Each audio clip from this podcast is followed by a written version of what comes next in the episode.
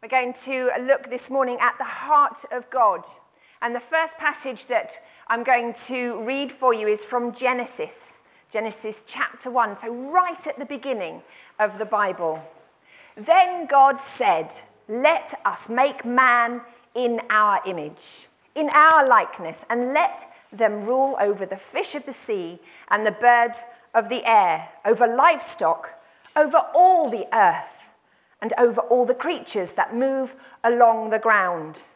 So God created man in his own image. In the image of God, he created him.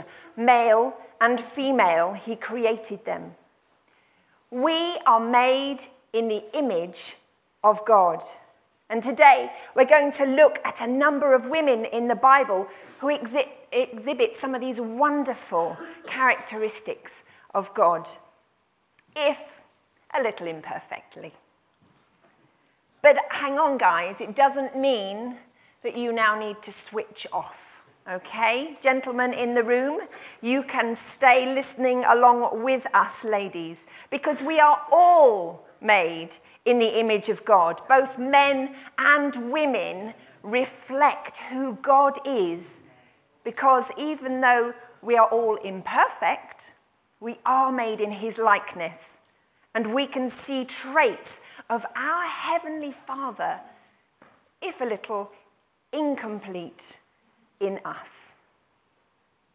In a wonderfully mysterious way, which we might not be able to understand, we do reflect God's nature. And in Genesis one that I've just read, we don't see any distinction between male and female. Now, I don't want to bring any confusion this morning, because what I'm talking about is in characteristics. Because God does make men and women differently. He has made us different. Women are not men, and men are not women. Obviously, structurally, we're quite different, but in, in our... I didn't want to go into detail, you know what I mean. In our genders, we are different, okay? So traditionally, we may have thought that we're quite uh, different in our personalities as well. But we can understand that actually we are created all in God's image. So a few years ago, if I was speaking to you, you may, or I know I would have done, so you may have done as well, had a blue list of characteristics and a pink list, okay? So a blue list might consist of strength and power and decisiveness and provider and ruler, you know, all the manly things. And then the pink list, the pink list, you're allowed to roar, do you want to get it out your systems? The pink, soft and gentle, beauty and grace and creativity and tender love and care and mercy, all the delicate things. Now, I'm not here this morning to promote a gender-neutral God, not at all. I wouldn't want to rob him of who he is.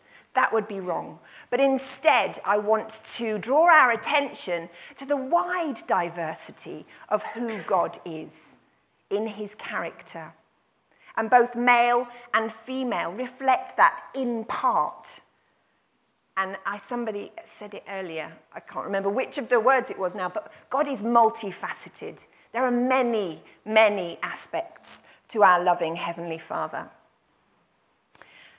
So if I were to attribute some of the softer pink characteristics to our Heavenly Father, would I be robbing God of who he is, of his masculinity and his strength? I think we've got it a little bit wrong, haven't we, down through the ages? Our worldview or our society around us might have got it twisted a bit.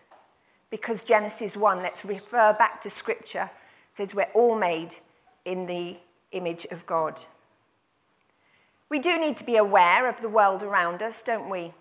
We live in the world, and it is constantly changing. There are always different ideas that come, and after a little while, those ideas suddenly take root, and they're truth. But are they truth? The society that we live in, in the West, is constantly changing on this issue of gender, and we need to be aware. We need to be alert. What does the Bible say? So our foundation must be strong and secure in God and in the Scriptures. Genesis said that we're made in his image. So what does image mean? It's a representation, isn't it? It's a general impression. We are not identical. We are not little gods. We are in the image of God. And if we keep that in our hearts, that we are a representation, we must make sure that we don't fall into the danger of self-worship or self-obsession. Again, I think you would agree with me that actually the West, where we're living, is quite self-obsessed. We are constantly looking inward rather than outward. We're always wondering about ourselves. We are the most important person in the universe.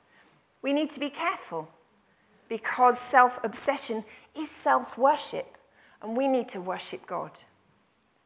We need to keep ourselves humble. And actually, as we progress, as we grow, as we understand more of who God is, it does then give us more of a chance to understand who we are, because we're, we're in his image. What does God say about us? If we understand more of him, we get an understanding of what he says about us. And as we look at God and begin to understand his perfect characteristics, we can actually rip up that list, that pink and that blue list, and put them all in together, maybe make it purple. Okay, so we're not ripping up the gender differences. Remember, we're talking characteristics. Men are not women, and women are not men. In this society, there's an idea that we should all be equal. Well, actually, we women, we are women, and we cannot be men because God has made us differently. We are not inferior, but we are different, okay? So if we were to see creativity in a man, that doesn't mean he's effeminate. And likewise, if we were to see a strong woman, that doesn't mean she's butch or masculine, but both reflect God for his glory. And it doesn't stop there. We're not done, we're not dusted. Our personalities are not limited to the way we are born. In Colossians chapter three, it says, put on the new self, which is being renewed in the knowledge, in the image of its creator. We are being renewed. We are being changed. We are being developed. Put on that new self. And Jesus Christ's redemption of us starts the process of restoring the image of God the Father in us. First John says we are being conformed to his image, knowing one day perfectly, when he appears, we shall be like him. We shall see him as he is. So we're going to look at six traits today. Although we're going to look at ladies, they're all female examples that we're going to talk about. These are not exclusively female traits, but instead, they are traits of God that we could all find in ourselves, if a little imperfect. Okay, so as I move through these different traits this morning, there are going to be lovely screen images behind me. And in those, I'm going to refer to different characters, different people in the Bible. And rather than us quickly flicking through to every passage, there's going to be a, um, a book of the Bible where you can find out more of this character. So I might refer to someone and you, you might think, hey, well, that's interesting, I don't know who she is. The book will be there, you can have a look when you get home. All right. So the first one we're going to look at is fierce love. This is actually quite a common trait that we find in people in the Bible. And these three women that I'm going to refer to, we've got Rachel. Rachel's in Genesis, and she's married to Jacob. Jacob's first wife, who is actually also Rachel's sister, her older sister, she has four boys by Jacob, and Rachel doesn't have any children. She has um, looked at her sister, and she's struck with a fierceness. She cries out to Jacob, "Give me children, or I will die." Then there's Hannah. Hannah in the book of Samuel. She prays so fiercely for a child that the priest who sees her in the temple thought she was drunk. And then Mary. You know the Mary we all imagine in blue with the white headdress? Mary, the mother of Jesus, she sings her song in Luke chapter one with such a strength, she begins to bond with the child that's not yet born. Now, I realise that this example for, for guys is quite a difficult thing, and I understand that, that men can sometimes feel quite excluded from that bonding process that goes on between a mother and her unborn baby. She will be fiercely protective over that growing child inside her. And in fact, I remember when carrying each of our three children, I was on a daily basis praying for them, speaking to them, telling them I loved them, but I hadn't yet met them face to face. There was a time with our number two baby, who most of you will know, her name's Daisy. Um, we were told that she wouldn't survive. She wouldn't, she would either die whilst within me, or when she was born, she would die. That stirred me to such a fierceness of praying for her healing and her recovery. She's nineteen, she's doing very well. And it's often that fierce love that we see that is developed before birth and grows stronger and more passionate through the years. Now, there's a wonderful story.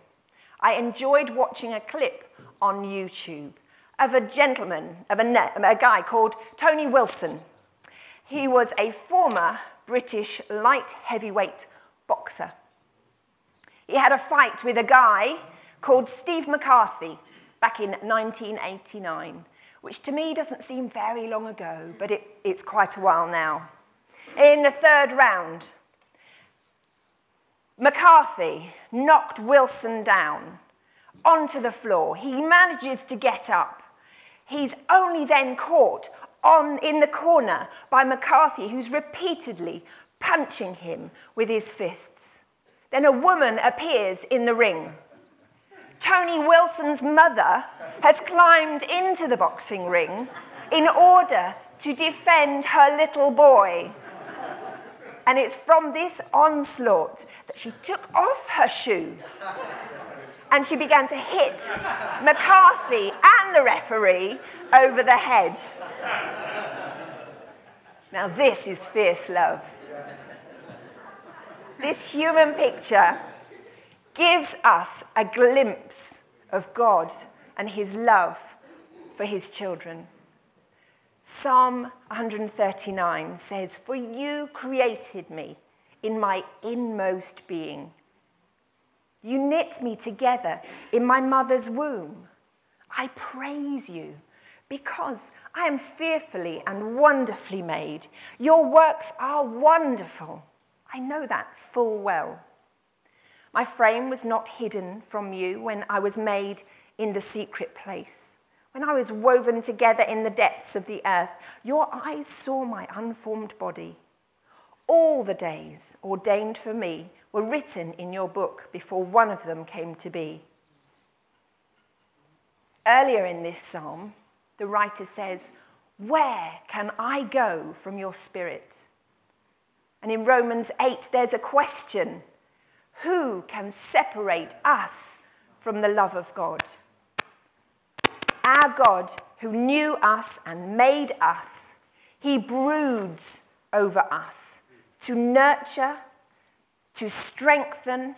He watches over us. He defends us. He fights for us. He protects us all the days of our lives. He loves us with a fierce love. Number two, cunning. Wow. The dictionary says that cunning is the quality or skill of being clever at planning something to get what you want, especially by tricking other people. Now, Moses' mother was commanded to throw her baby into the river. She obeyed this order, but not quite. She made a basket out of uh, reeds, made it waterproof with tar, floated it onto the water with the baby Moses inside. Now, all the time, this basket was being watched over by Moses' sister. And as the basket floated, it was found by Pharaoh's daughter. And at that point, Moses' sister jumps up and she says, "I'll go find a wet nurse. I'll find someone to help you." Who was on hand but Moses' mum? There's a lady called Jael in the book of Judges. She lured a man called Sisera into her tent. Now, he was an important man. He was the commander of the army of Canaan. And he lured this man, sorry, she lured this man into her tent with promises of safety and hospitality. Now, when he was asleep, she had covered him with a blanket to keep him warm. But as he slept, she picked up a tent peg and a hammer and drove it through his temple and into the ground. He died, obviously. Now, Jael's cunning had drawn Sisera in to a false sense of security, allowing her to kill him. But actually, this, in time, released Israel from oppression. Now, we've got Esther. Esther uses her beauty with King Xerxes to gain favor. Now, once she was able to be heard by the king, she had won his approval. She was used in God's purposes for the saving of her people, the Jews. And there's another cunning lady. There seem to be quite a lot of cunning ladies. Um, her name's Rahab, and she lied to her own king and gave false information about some Israelite spies who'd come into the land. She'd hidden them in her house, actually on the roof under some reeds, in order that her family would be saved, and then the spies were able to get home, report back to Joshua with the information, and it meant that they could take the land. There's another cunning, cunning woman in Two Kings. She saves the child king. Her name is Jehosheba. It's not one that seems to have returned into use today. Jehosheba. She took Joash and stole him from among the king's sons, who were all being put to death. She saved this one boy, and she hid him for six years. She hid him from the old king's murderous mother, who wanted rid of all of those who threatened her rule and authority.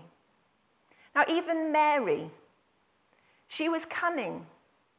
Because we see Jesus at the wedding of Cana, and she'd said to her, sorry, he'd said to her, "My time is not now."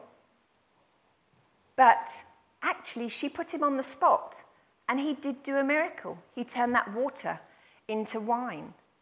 Now, I think this is a really surprising trait to find, and it's one that we do need to be cautious of, because this cunning must not include manipulation nor lies, because we know that manipulation is a counterfeit cunning that we can clearly see back in Genesis, back in the serpent in the Garden of Eden. The devil took something that God had made good and twisted it and distorted it. Because do you remember Delilah? Do you remember the story of Delilah? She used her beauty to distract Samson from God's plan. In contrast to Esther that we spoke of earlier, who was beautiful, but she didn't manipulate. And Jezebel and Salome, two more beautiful women who manipulated men for their own means through sexuality. And this is the dark side of this trait. It's sin-spoiled and it's counterfeit. But God does use cunning. If we look at the story of the prudent manager, sometimes it's called the shrewd manager in Luke chapter sixteen, the manager wipes out the, the debt, or reduces, sorry, the debt that is owed to his boss in order to win friends. Now, he does this because he knows he's going to lose his job and he wants to have some friends that maybe will offer him work afterwards.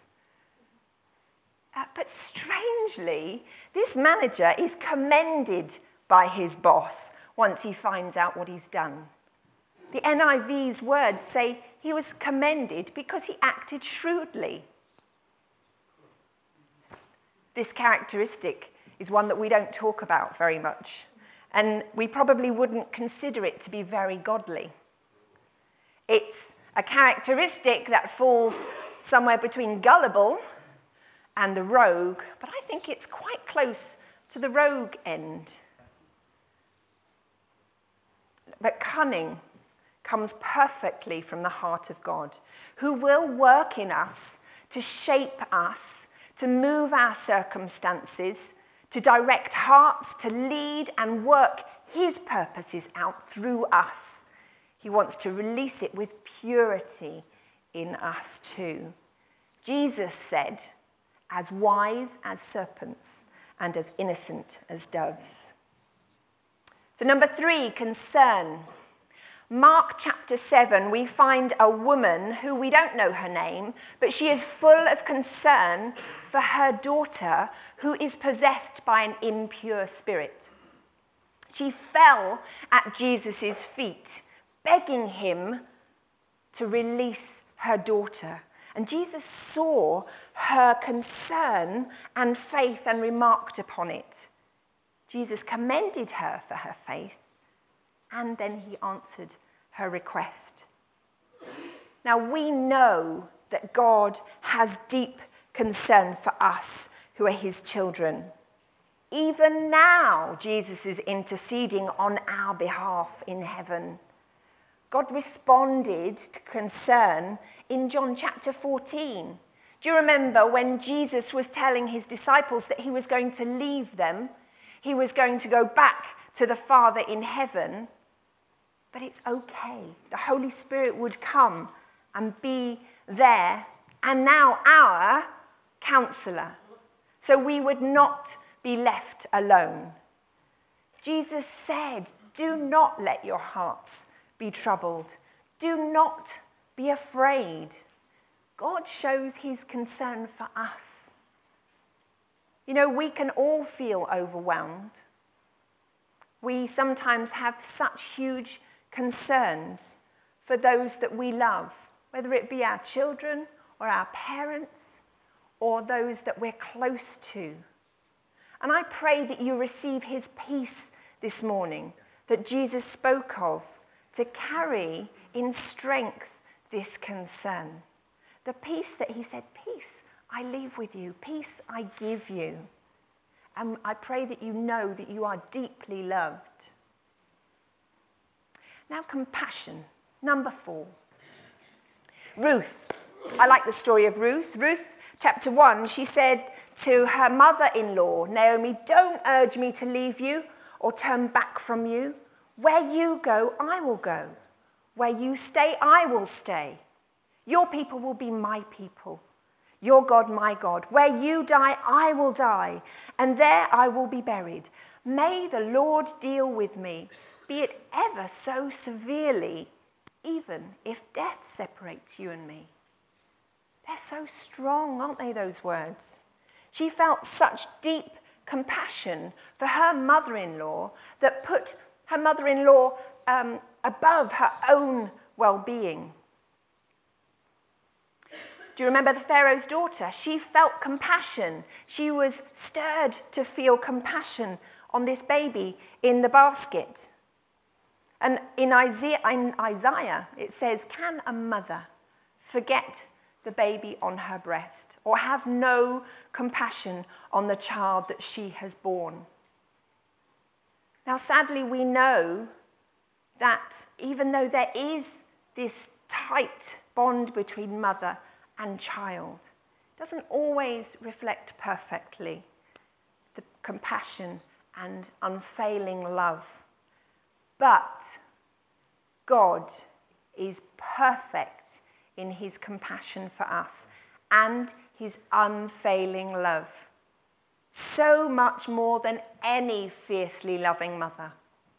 So whatever you're facing, however confused or abandoned you may feel, God, our loving Heavenly Father, is moved with compassion and loving kindness. A parent won't, uh, who won't abandon us, who will not turn us away, who will nurture us. Number five, faithfulness.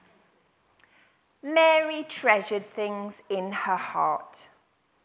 Hannah, she dedicated her son to God, weaning him on the promises of God, giving him up to the temple, and making him new, new clothes every year. She didn't forget. She helped him to grow into his call of God. And Anna, do you remember Anna in the temple? When Mary and Jesus went to um, the temple for their purification rites, Anna was there. She was consistent and she was faithful. Now, we were told of Anna that she was married for only seven years of her life, and her husband died. She was a widow until she was eighty-four years old. That's a long time to be on your own. But in that time, she never left the temple. She worshipped day and night, fasting and praying. She was waiting faithfully to see the face of her Lord Jesus, her Saviour. Now, women are often the keepers of the prophetic promises. Not exclusively, don't hear that wrong. But they store them up in their hearts, praying over them and seeking God. To be faithful isn't to be manipulative.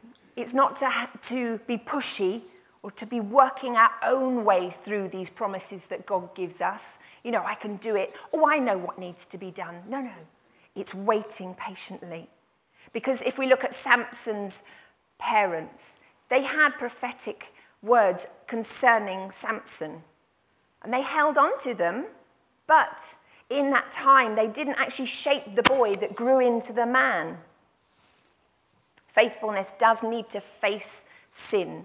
It doesn't gloss over the issues that need to be dealt with. It is proactive and responsive. And Samson's parents were in contrast to John the Baptist and Jesus' parents, who were both aware of prophetic promises over their own children, and they nurtured them. The mothers were nurturing of their children. They were faithful in holding on to the hidden things that couldn't be seen, and yet they were going to grow into.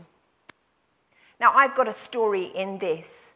In that God has spoken concerning our three children. And as the seasons change in their lives, I see God's words coming to fruition that I've written down and stored away and prayed over. And when I've seen little traits coming out that I've thought, oh, hang on, that's not godly, I've prayed over it. I've prayed over them. I've, I've sought God on how to raise our children. We have a faithful God, one who plans and purposes that he will shape in us as we grow in him. And we have a confidence in the secret place of our hearts And as you treasure the promises that he has given you, that they will come right at the right time through prayer and stewardship. You know, maybe you've not seen some of the promises that he's spoken over you yet. Hold on, because God is faithful. Yes. Number six, patience. Now, Rachel waited for seven years to be married to Jacob, and then had to share him for many more years with her fertile, childbearing sister before her son Joseph was born. And both Sarah and Elizabeth, they were patient in their waiting, trusting that God's words would come about. And even though these two ladies were beyond childbearing age, we're told that Sarah is ninety, and we're just told of Elizabeth that she was old. So no matter how long it takes, if God has spoken, don't give up. We must wait well. We must trust, because he is faithful. Keep waiting. Keep praying. Keep a quiet and thankful spirit, and refuse to grumble. Refuse to become bitter in the waiting. Refuse to become barren. And then we will be ready and positioned when God does what he promises. Now, all these ladies um, that we have just heard about, and many, many men in the Bible, point us to Jesus. In all of their imperfections, their characters point us to who Jesus is. That fierce love is seen completely and perfectly in Jesus, who laid down his life for his friends. That cunning and shrewdness is seen in Jesus, the one who lived among his enemies, as shrewd as a snake and as innocent as a dove. That concern that we see is perfected in Jesus, who made arrangements for the care of his mother when he was dying on the cross. Now, Jesus will not let us go. He longs to feed us, to protect us, to strengthen us. Jesus is compassionate. When he walked on this earth, he was moved by the plight of the poor and the sick, to act with mercy. And in Mark one it says, Jesus, who, filled with compassion, stretched out his hand and healed the leper. Mary, Hannah, Anna, they're faithful. But Jesus is forever faithful, not turning away from his call. The Saviour who drank the cup, or he went ahead what, with what he knew was going to be terrible, through the pain of the cross. Our Lord Jesus is abounding in patience with us. He's slow to anger and abounding in love. The God who waits, longing that no one, no one should perish. Now, we've looked at these ladies who have shown these characteristics, and they all point to the one who shows us God in his perfect humanity. Made God in his, made in the image. But Jesus with, was without sin. Jesus demonstrates this fierce love and faithfulness by going all the way to the cross and dying for us, who could do nothing about the burden of our sin and our shame. Now, understanding these characteristics and so much more are found perfectly in Jesus. And this leads us to worship and deeper intimacy with the God who is restoring his imprint on us.